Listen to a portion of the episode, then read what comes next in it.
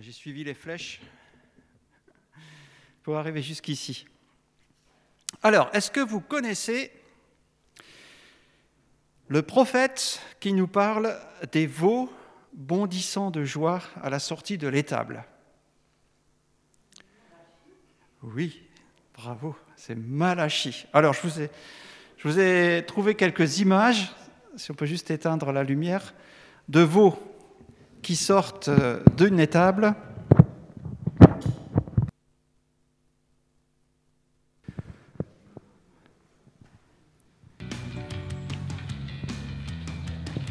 Voilà, donc les veaux qui sortent de l'étable.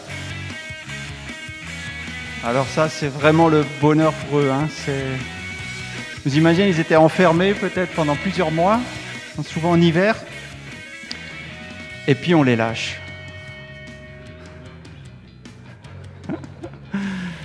Alors, c'est pareil pour les vaches. Hein. La première fois qu'on les lâche euh, au printemps, ils sont tellement, tellement euh, dans la joie, ils sautent, comme des petits veaux d'ailleurs. Et sur les vidéos, on voit les paysans qui sont là, oh, calme, calme, calme.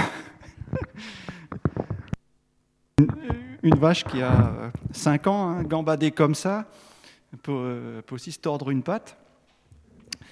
Mais c'est plus fort qu'eux. Hein, ils ont ce, bonheur. Alors, Malachi, il a écrit il a, annoncé, et donc euh, ce livre a été écrit à peu près 100 ans après le retour d'exil.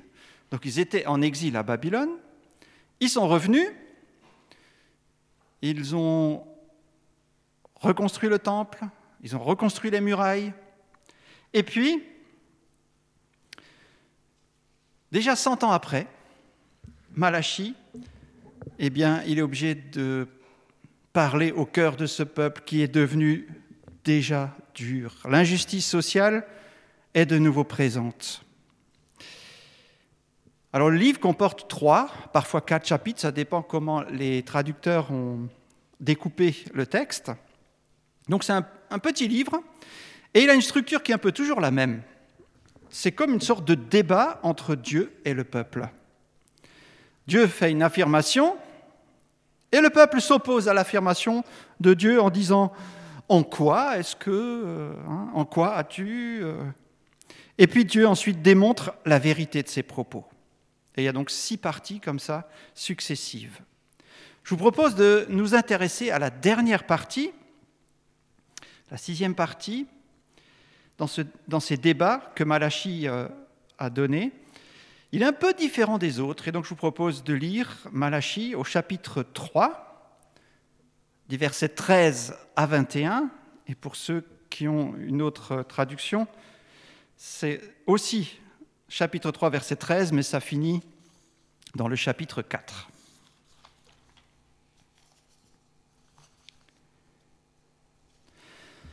Vos paroles sont dures contre moi.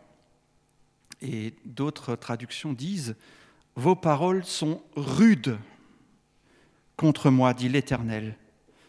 Et vous dites, qu'avons-nous dit contre toi N'importe quoi, quoi. on n'a rien fait. Nous, on ne dit jamais du mal de Dieu. Vous avez dit, c'est inutile de servir Dieu. C'est inutile d'être chrétien. Qu'avons-nous à gagner à respecter ses ordres et à marcher dans le deuil à cause de l'Éternel, le Maître de l'univers? Maintenant, nous déclarons heureux les hommes arrogants. Oui, ceux qui font le mal prospèrent et ils mettent Dieu à l'épreuve et ils en réchappent. Alors ceux qui craignent l'Éternel se parlèrent l'un à l'autre. L'Éternel fut attentif et il écouta. Un livre de souvenirs fut écrit devant lui pour ceux qui craignent l'Éternel et qui respectent son nom. Ils seront à moi, dit l'Éternel, le Maître de l'univers. Ils m'appartiendront le jour que je prépare. J'aurai compassion d'eux, comme un homme a compassion de son fils qui le sert. Et vous verrez de nouveau la différence entre le juste et le méchant, entre celui qui sert Dieu et celui qui ne le sert pas. En effet, voici venir ce jour brûlant comme un four. Tous les hommes arrogants et tous ceux qui font le mal seront comme la paille. Le jour qui vient les embrasera, dit l'Éternel, le Maître de l'univers. Il ne leur laissera ni racines ni rameaux. Mais pour vous qui craignez mon nom, le soleil de justice se lèvera et la guérison sera dans ses rayons. Vous sortirez en bondissant comme les veaux d'une étable. Vous piétinerez les méchants, car ils seront comme de la poussière sous la plante de vos pieds, le jour que je prépare, dit l'Éternel, le Maître de l'univers. Alors j'ai pris le temps de, de, tout lire parce que hein, c'est un tout, il faut avoir l'ensemble à l'esprit pour bien comprendre. Déjà, pourquoi est-ce que le Seigneur dit Vos paroles sont dures? Ce sont des paroles dures parce qu'elles accusent Dieu de ne pas faire son boulot. Hein? Il ne fait pas ce qu'il faut. Il est injuste. Il laisse les méchants euh, progresser. Hein il laisse Boko Haram tuer des gens euh, dans, cette région du Nigeria. C'est un Dieu impuissant, c'est un Dieu insensible, c'est un Dieu aveugle. Il y avait déjà un débat semblable au chapitre 2 et au verset 17 de Malachie. Le Seigneur avait dit, Vous fatiguez l'Éternel par vos paroles. Et vous dites, En quoi l'avons-nous fatigué? C'est en disant, L'Éternel voit d'un bon œil celui qui fait le mal. C'est en lui qu'il prend plaisir. Ou encore, Où est le Dieu de la justice? Alors dans, cette, dans ce débat-là, la réponse de Dieu, je ne la lis pas, mais Dieu montre qu'il patiente. Pour ne pas tous les détruire, hein, tous ces gens qui disent ouais, Où est Dieu et tout ça, eh bien, il patiente pour ne pas les détruire, pour leur laisser le temps d'être purifiés, pour laisser le temps au Messie de venir pour cette œuvre de purification. Puis viendra le jugement. Hein, donc c'est la réponse qu'il avait donnée au chapitre 2. Alors pourquoi est-ce qu'ils reviennent sur le sujet au chapitre 3 C'est parce que au chapitre 3, il y a deux groupes de personnes qui sont en prise avec cette question. Au chapitre 2, vous avez vu, ils ont vraiment poussé le bouchon loin, ils ont dit, celui qui fait le mal, c'est celui qui plaît à Dieu. C'est la provoque, ça. Hein.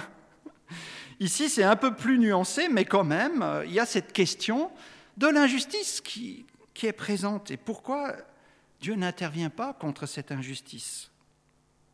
Donc il y a deux groupes de personnes qui sont en prise avec cette question. Il y a les incroyants, comme au chapitre 2, et les croyants. Et leurs intentions ne sont pas les mêmes. Alors pour les, pour les incroyants, quelles sont leurs intentions? Leurs intentions, c'est de tenter Dieu, de le provoquer. Est-il le Dieu de la justice ou pas? Est-ce qu'il y a même un Dieu? Hein, C'est un peu leur question. Quelque part, ils voudraient forcer Dieu à agir comme eux le veulent, comme eux ont défini ce qui est bien et ce qui est mal. Et comme ça, hein, si Dieu fait ce que eux ils veulent, alors Dieu aura prouvé qu'il est juste. Vous voyez comme c'est vicieux, quoi. Hein, c'est vraiment, vraiment tordu. C'est même encore plus tordu parce que si Dieu ne fait rien, ah bah alors on n'est pas obligé de le servir. Hein, pourquoi est-ce qu'on servirait un Dieu qui fait rien? Pourquoi est-ce qu'on lui obéirait Pourquoi même on croirait en lui? Donc euh, on fait ce qu'on veut. Hein, donc derrière cette question, euh, est-ce qu'il y a un Dieu de la justice? Quelque part, c'est j'ai envie de faire ce que moi je veux. et si je n'arrive pas à pousser à Dieu à faire ce que moi je veux, eh ben, alors c'est qu'il n'y en a pas. Et puis, il y a les croyants. L'autre groupe, leur intention n'est pas du tout de pousser Dieu, de le provoquer, mais ce sont des gens qui sont troublés. Ils sont troublés par cette situation. Ils essayent de comprendre pourquoi c'est comme ça? Pourquoi est-ce qu'il y a des, chrétiens qui sont tués par des, terroristes? C'est ce que nous retrouvons dans le psaume 73. Alors je vous invite chez vous à lire ce psaume 73 en entier. Il reprend cette question de l'injustice et de la présence du mal et pourquoi le Seigneur n'intervient pas comme on le pense et quand on pense. Et dans ce psaume 73, au verset 16, le psalmiste dit, Quand j'ai réfléchi pour comprendre, pour comprendre cela, la difficulté a été grande à mes yeux c'est quelque chose de compliqué. Même pour les croyants. Ce n'est pas seulement les non-croyants hein, qui posent cette question, mais le croyant se pose aussi cette question. Non pas pour provoquer Dieu, mais parce que c'est quelque chose qui est difficile, difficile à comprendre. Et donc Dieu va répondre à ces deux groupes de personnes. D'abord aux croyants, et ensuite aux non-croyants et, à tout le monde en prononçant le jugement.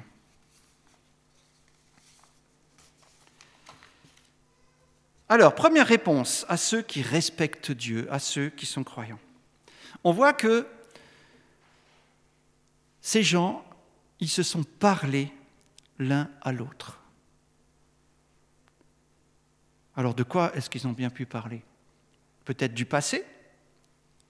Pour rappeler, oui, euh, hein, Israël, on a vécu ça. On était en Égypte, ça a été l'esclavage. Euh, c'était horrible. Et Dieu a ouvert la mer Rouge. On, a traversé l'armée égyptienne. Blou, blou, blou. Hein, ils ont coulé. Donc, on rappelle la fidélité de Dieu.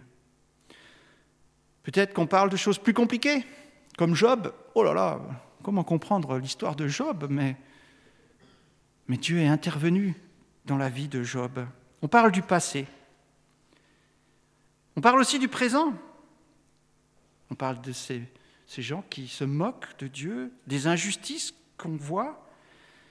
Et aussi, on partage cette tentation de penser comme les autres, comme le fait le psalmiste hein, au psaume 73.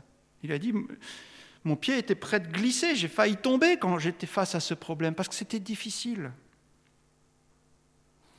Il parle du futur. Dieu a promis, ces choses vont se réaliser. Allez, courage. Ayons foi dans les promesses de Dieu. Ils se parlent l'un à l'autre. Et là, il se passe quelque chose d'extraordinaire, quelque chose qui me touche, moi, vraiment, au plus profond de moi-même. Dieu est attentif. Dieu écoute. Et Dieu fait prendre par écrit des notes. Vous imaginez il y, a, trois verbes. On aurait pu dire Dieu était attentif à ce que discutaient entre eux ceux qui, ceux qui l'aiment, ceux qui le respectent.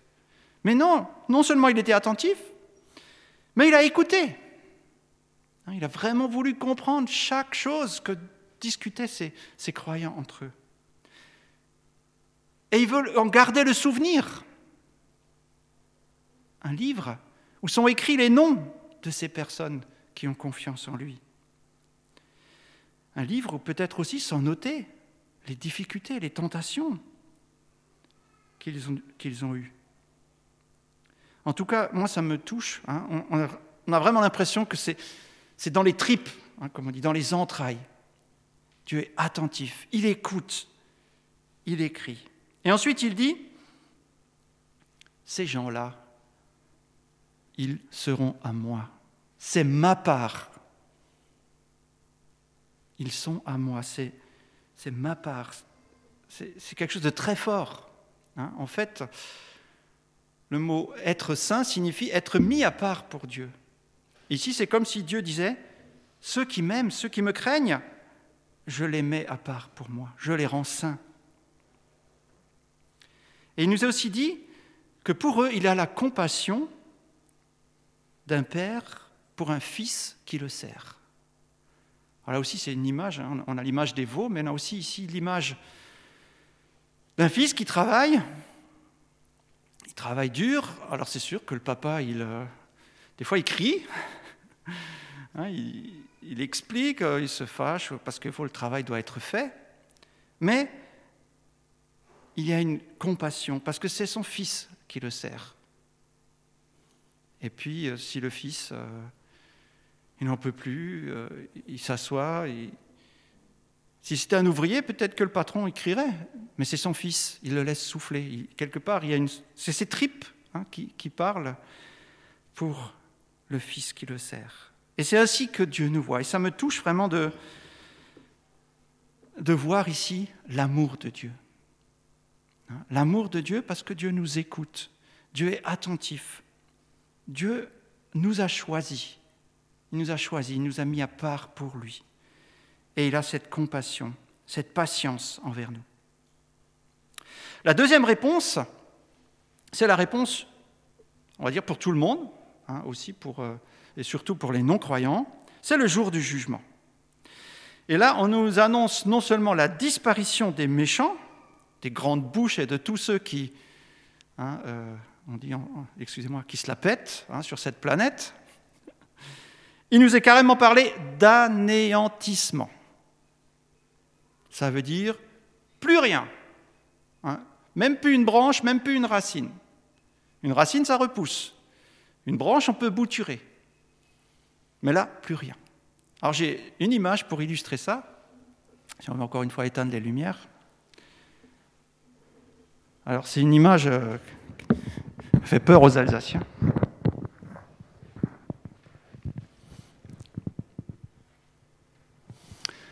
Est-ce que vous reconnaissez la place Kléber? Les drapeaux, ça vous dit quelque chose? On est en 1941. L'Alsace est devenue allemande. Et les nazis font un grand ramdam, un grand défilé pour montrer toute leur puissance. Ça faisait peur, hein? Et là, il fallait pas dire euh, Vous êtes des méchants euh, hein, C'était le camp de concentration, voire euh, le peloton d'exécution si on s'opposait à eux. Qu'est-ce qu'il en reste aujourd'hui sur la place Kléber? Plus rien. Hein, même la photo, elle nous fait drôle. Eh bien, ça sera aussi un peu comme ça. Tous ceux qui sont les maîtres à penser de ce monde, qui disent que Dieu n'existe pas, qui font des grands blabla, etc. Mais il n'en restera plus rien. Il y aura juste ceux qui ont fait confiance en Dieu. Et eux, ils seront comme des veaux. Hein, ils auront cette récompense. Il nous est parlé de lumière, de justice, de guérison. Et quand on réfléchit, hein, ici on a Malachi, Juste après Malachie, c'est Matthieu, avec l'arrivée de la lumière en Jésus, lumière du monde, de la justice, celui qui croit en Jésus est justifié, de la guérison, hein, le Seigneur est celui qui guérit nos vies, notre âme. Oui, il nous est annoncé ce cadeau en parlant de Jésus-Christ. Et quelque part, quand je vois les veaux qui bondissent là dans la vidéo, je me dis, qu'est-ce qu'ils ont dans la tête, ces veaux? Peut-être, pour moi, ils ont dans la tête, mais c'est ça que j'attendais. Hein, J'étais dans mon étable là, mais maintenant, il y a de la terre, il y a de l'herbe, mais il y, a, il y a les odeurs, il y a la lumière. C'est ça que j'attendais. C'est ça ma place. C'est pour ça que j'ai été créé. Oui, nous bondirons de joie parce que quand nous serons dans cette présence du Seigneur, quand le mal aura été éradiqué, nous irons, oui, c'est là ma place, c'est pour ça que j'ai été créé, c'est là où je veux être avec Dieu, avec le Christ. Alors, le temps tourne. Quelques applications. Premièrement, arrêtons de provoquer Dieu ou de chercher des excuses. Hein, on voudrait que les choses se réalisent comme nous on veut, et donc on va un peu provoquer Dieu. Ah Seigneur, euh, mais moi, euh, hein, je veux me marier euh, dans les deux ans, et puis toi tu fais rien, et pourtant tu es Dieu, tu veux nous faire du bien. Et, oh, je marie n'importe qui, hein, débrouille-toi. Hein. Arrêtons de, de chercher à provoquer Dieu ou de chercher des excuses à, à nos, nos, propres cœurs, mais faisons-lui confiance. Et puis, nous qui avons la connaissance du cadeau de Dieu, de Jésus-Christ, arrêtons de zioter sur les incroyants qui réussissent. Hein? Mon voisin, il a une nouvelle voiture, quatre pots d'échappement. Ah et moi, je travaille tout le temps pour le Seigneur, et puis... Euh, mais regardons un peu plus loin. Hein? Alors pourquoi est-ce qu'on ziote tellement sur les non-croyants? C'est peut-être parce qu'on ne voit pas assez ce qui est devant nous. Est-ce qu'on a assez conscience de l'amour du Père, des trésors qui sont en Christ, et de l'anéantissement qui attend ceux qui ne connaissent pas Dieu? Et puis, troisième chose, troisième application, Dieu veut nous faire passer du respect pour lui à une relation d'amour. Une relation de père, de fils, de père, de fille, avec toutes les richesses de, ce que Dieu, on va dire, a, dans les entrailles, hein, dans cet amour qu'il a pour nous. Donc prenons, du temps pour connaître ce Dieu. Et je crois qu'à ce moment-là, nous jeterons beaucoup moins hein, sur la réussite des méchants. Donc pratiquement, oui, prenons du temps, du temps pour prier, pour lire la parole de Dieu. Et puis nous voyons aussi cette image des gens qui parlent entre eux. Parlons entre nous, hein, ça nous aide aussi à tenir et à grandir dans la vie chrétienne. Et on voit que Dieu est présent. Hein, quand, les, gens se rassemblent et qu'ils parlent entre eux, Dieu est là, il est attentif. Hein, comme nous est dit, là où on est assemblé, c'est comme l'huile hein, qui est versée là où on est assemblé ensemble. La bénédiction est versée. C'est un encouragement pour nous, oui, à vivre l'Église. Alors c'est vrai le dimanche matin, mais aussi prenons ce temps de parler ensemble les uns avec les autres. Prenons aussi nos décisions en tenant compte de la finalité des choses et surtout pour l'utilisation de nos richesses. Hein, Jésus le dit, euh, cet homme qui avait tellement, tellement euh, récolté, qui voulait construire encore plus et réinvestir et encore avoir plus d'argent, et son âme lui a été demandée cette nuit-là. Prenons nos décisions en regardant la finalité des choses. Et puis, un dernier point, il me reste 15 secondes, agissons avec compassion. Dieu agit avec nous avec compassion. Agissons aussi envers nos frères et sœurs avec compassion. Acceptons leurs faiblesses, acceptons leurs difficultés. Hein? Arrêtons de dire, quand on est chrétien, on ne fait pas ci, on ne fait pas ça, on n'est pas comme ci, on ne déprime pas, etc. Hein, Ce n'est pas ce que Dieu fait avec nous, alors ne le faisons pas non plus avec nos frères et sœurs. Je vous invite à prier. Seigneur, merci pour ton amour, pour tes promesses. Merci pour Jésus. Oui, nous sommes dans la joie. Et, nous voulons, Seigneur, c'est vrai, être comme ces veaux qui bondissent parce que tu nous mets à la bonne place, au bon endroit, dans ta présence, au nom de Jésus. Amen.